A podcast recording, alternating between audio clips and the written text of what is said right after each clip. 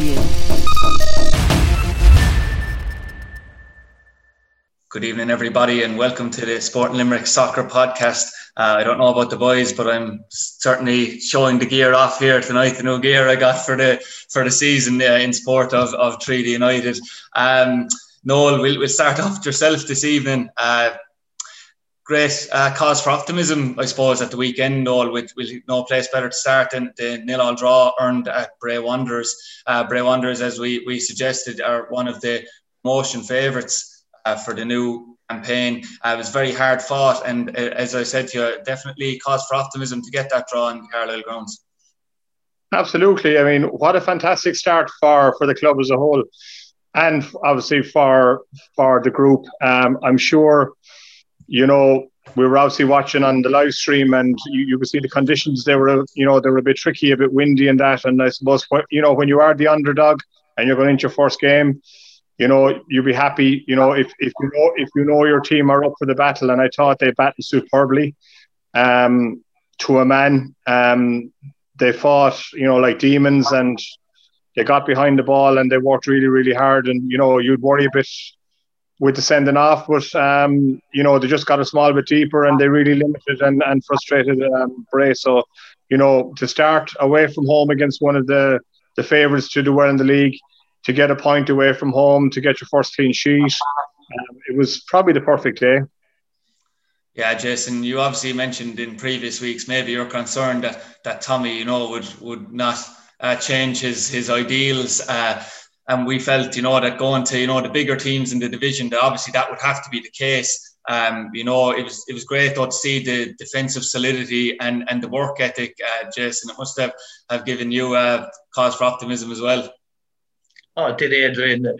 Look, Tommy knows me a long time, and, and I love their performances. You know, I, I love to see a squad digging in and, and fighting and, and getting a result. And the organisation was first class. You know, I have to have to commend Tommy on that.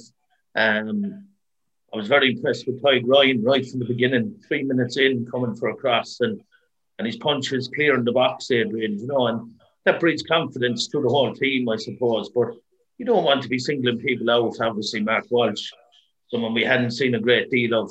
Um, you know, he was in that loan many years ago, but that's a long time ago now, you know, and he's been he's been playing junior football since. He did an excellent job with Jack Lynch in the middle, and I was very impressed with Kieran Hanlon. His his work rate, holding up the ball, really, really good. And and we spoke in previous weeks, I suppose, how important that is for a team who are going to be on on the back foot a lot. Um, the two wide players done exceptionally well defensively. You could see even from their runs and trying to get forward and things like that, they're out of position, but they had a job to do on the day. Um, they stuck to it to a man, and uh, Tommy won't mind me saying a, a real Neil Warnock set up from him, um, which was positive and a great result and a great start. And and I was delighted for the lads and, and delighted for Tommy. Yeah, obviously, Noel as well. It was it was great to see Sean Gearns, Mark Walton, Anthony O'Donnell, three uh, players that have had experience in league maybe eight nine years ago uh, but very little since then. Uh, stepping up to the plate when you were missing, uh, you know, the likes of Joel Coustrain, Clyde O'Connell on the day, you needed players to step up. I mentioned that to Tommy, you know, and now at least he knows that if those players are called upon, that they, will certainly be able to do a job um, uh, for the season. And that's true. And we were mentioning that during the preseason as well. You know that you're looking to see guys in it in a bit of form, and I suppose his hand was was forced a little bit on uh, on Sunday with uh, Strain and Clyde O'Connell out, and sometimes you're left with no choice, and you throw these guys in, and they surely paid him back in spades, and it kind of broadens out the squad base, if you like, because I know myself when you're in that situation, you're looking at a guy and you're wondering, you know, should you know should you put him in or should you bring him on? But like you know, those guys have really put their hands up now and say, look, you know, you can have 100% confidence in me. If you need me for the start of the game or for the last 10 minutes, whatever, I'm ready to perform. And that's all good news for the squad and the management.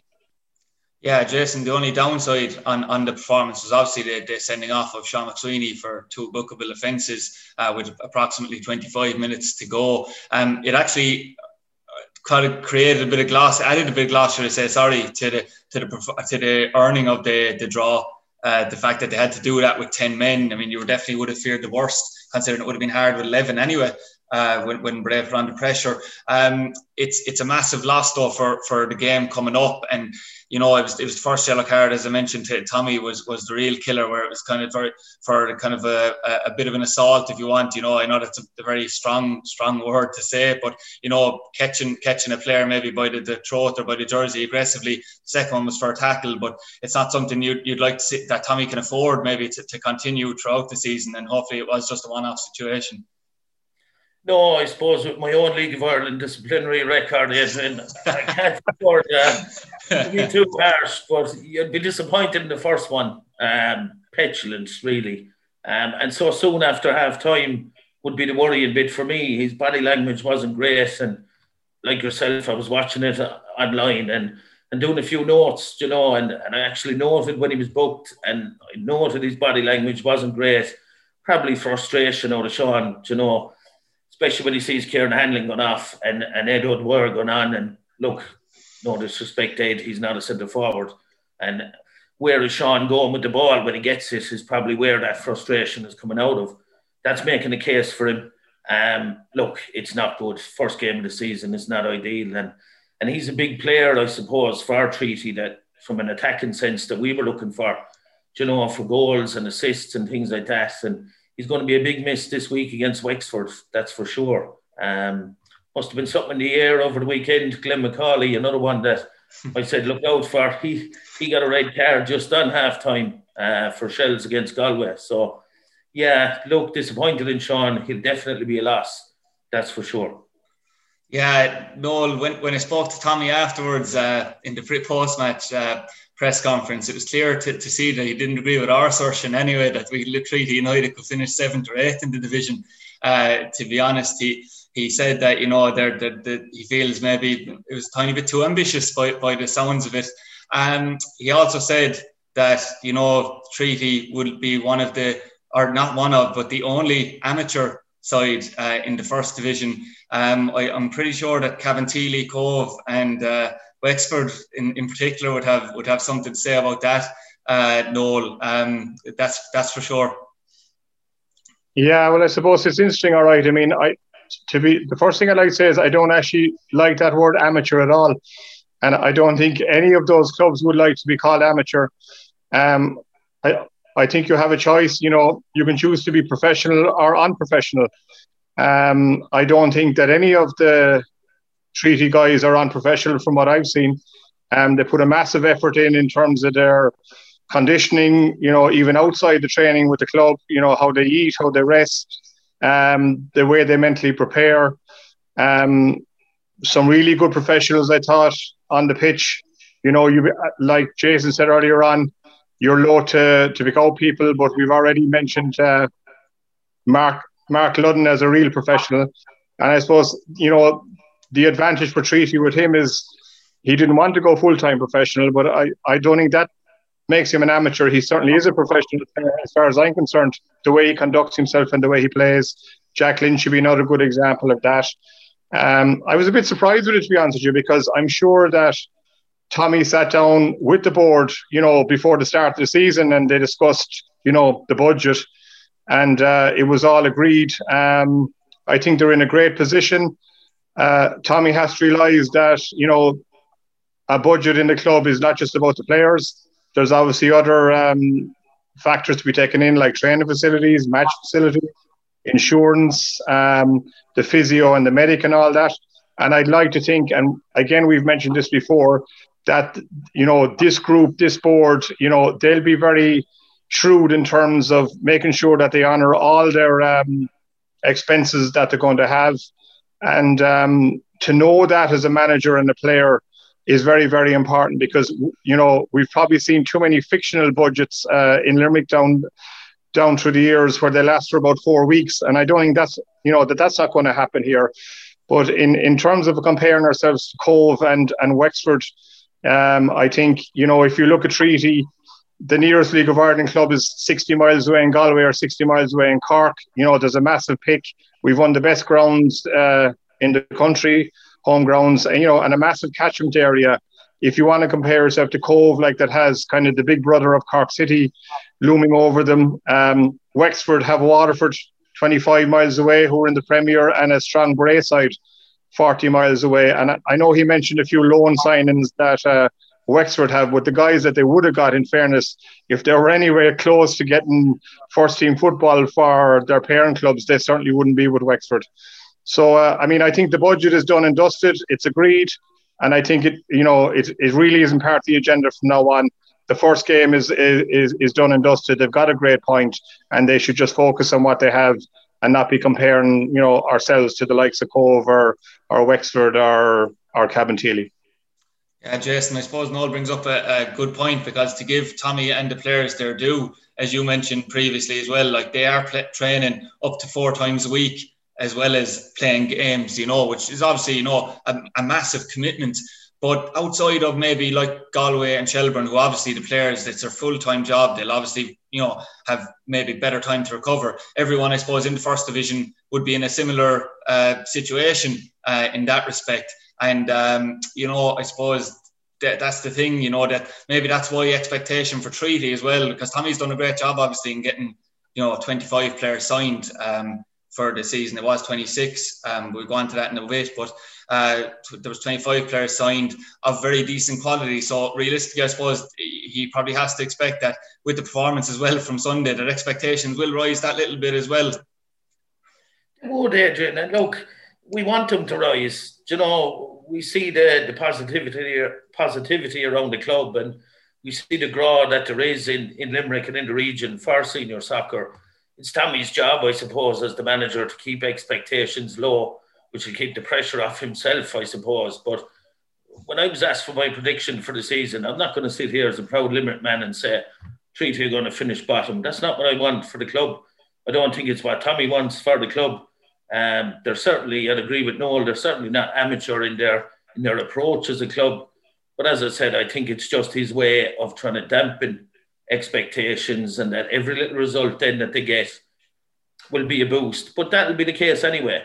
You know, look, there'll be games you'll target for three points. That's the approach I would always take. Sunday against Bray was a bonus, a definite bonus point because I don't think there's too many that will go to Bray and especially in the bottom half and come away with a point. So expectations will rise. We want them to rise. And I suppose Tommy is just trying to keep it keep it on the low down a small bit. Yeah, I know there's Wexford FC do come to town as we mentioned earlier Friday evening, first home game of the season. Obviously, a lot of excitement uh, around the, the city. I can imagine. I know that it won't be the same. Obviously, watching it from a stream like it would have been if the if people were uh, permitted to attend the game. Um, it's it's it's a bit of a different game, Noel, in the fact that we went to Bray with uh, zero expectation whatsoever in an attacking sense. You know, anything would have done. Uh, Jason mentioned earlier on. You know, you, you could tell Matt Keane and Edward Carty were, were not natural wingers, but it suited us on the day. They worked really hard. They protected their full backs whenever they could. Um, we didn't offer anything going forward, but that was to be expected. Um, there will be more uh, expected of them in an attacking sense Friday night. I'm not saying, you know, we're going to see a massive difference and a goal glut from the team, but, you know, that does bring probably a different pressure and that the, the team will be expecting to create more chances because uh, that just comes with territory being at home anyway. Yeah, I'd agree with that. And also, I mean, they're going to have more possession. I feel, you know, there's they're going to have a lot more possession um, in this game. Um, it probably will be a lot more open game. Um, we know Wexford lost uh, last week in their first game. Um, Jack Doherty is reputed to be back this week, so he's a kind of he's their Sean McSweeney, if you like, uh, who they didn't have last week. Now uh, we've seen the goals that they've conceded, and certainly um, they seem to be fairly weak on on on, on the set plays. And uh, you know, you'd look. I I already thought that in the preseason, some of the deliveries from Treaty were excellent, and they certainly have a few good targets um, to hit with the likes of Kieran O'Hanlon and uh, Jack Lynch and Clyde O'Connell, just to mention three. So I, I could see them certainly looking to to impact there, but it will certainly be an open game, and um, it wouldn't be easy to predict the result of that. Um, and in fairness, and we've always said it, you know, you get some mad results, um, particularly in the first phase of the first division every year. So teams are finding their feet, they're finding a bit of form. There's no kind of uh, pattern, and that generally doesn't come till towards the end of, of the second um, series of games. So certainly it's a real 50-50, I think, on uh, on Friday night.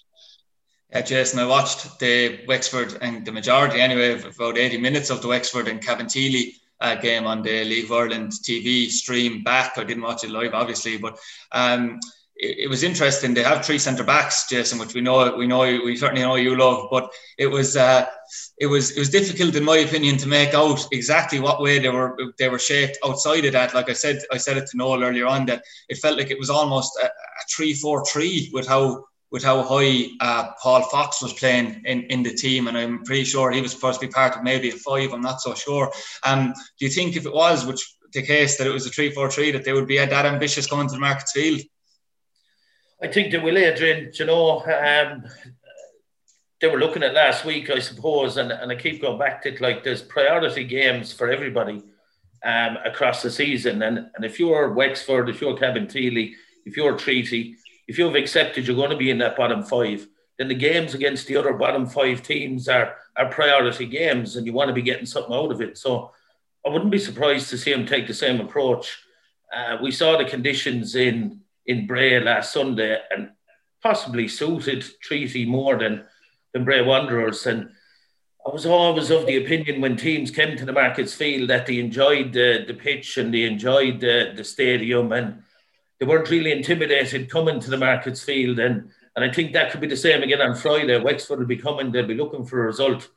you know, as I as I told you a couple of weeks ago, I was speaking to Brian O'Sullivan during pre-season, and he's confident enough with the group that he has, and they'll want to bounce back.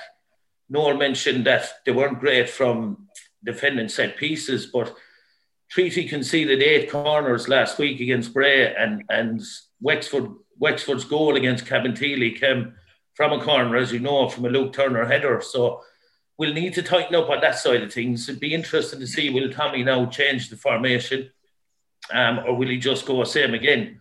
You know, because obviously we know McSweeney is out, Clyde is back in, and you'd hope that that Joel is back in. And if they're playing three at the back, would Tommy be tempted to go like for like up against them because he does have the personnel? Yeah, absolutely. And and all that that is a, a vital part of the game in any division though. Like we were talking about set pieces, like it was I, I felt that Wexford really, you know, there was Cabinteely could have had three to four goals from it, like in, in set pieces. And they are a very young side as well. So, you know, they'll obviously you know, maybe it's down to a bit of responsibility as well. Um, but it's certainly, if, if we were spotting that, you can certainly be sure that Tommy Barrett and the management team are spotting that, and that'll be an area that they'll definitely be targeting, like you said. Yeah, absolutely. And you'll find, I'm sure it was a discussion in Wexford as well, but sometimes it just isn't it just isn't that easy to fix. And uh, if, if you do concede one and maybe nearly concede a few more, you know, guys get kind of nervous around them, and you know, there's kind of a mental block. Um, it can take a while to sort that out, and certainly, you you know, at times you you, need to change personnel because, for all we know, you know, they're the organisation is being put down for them, say in the dressing room and during the week, but they're not carrying it out on, on the pitch. But it might be too it might be too soon to say that.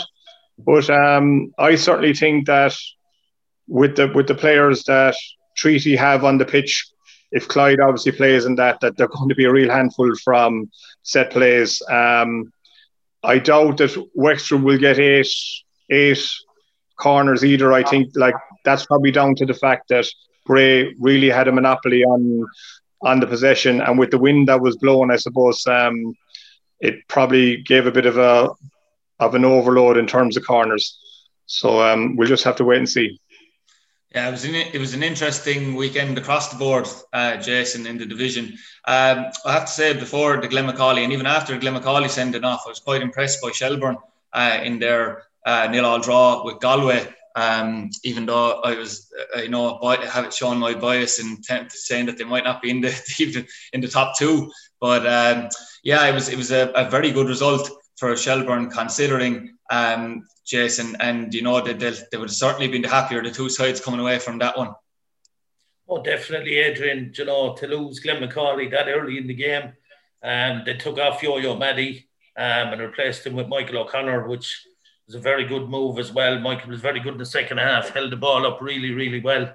JJ Lunney in the middle of the pitch looked really good for Shelbourne as well.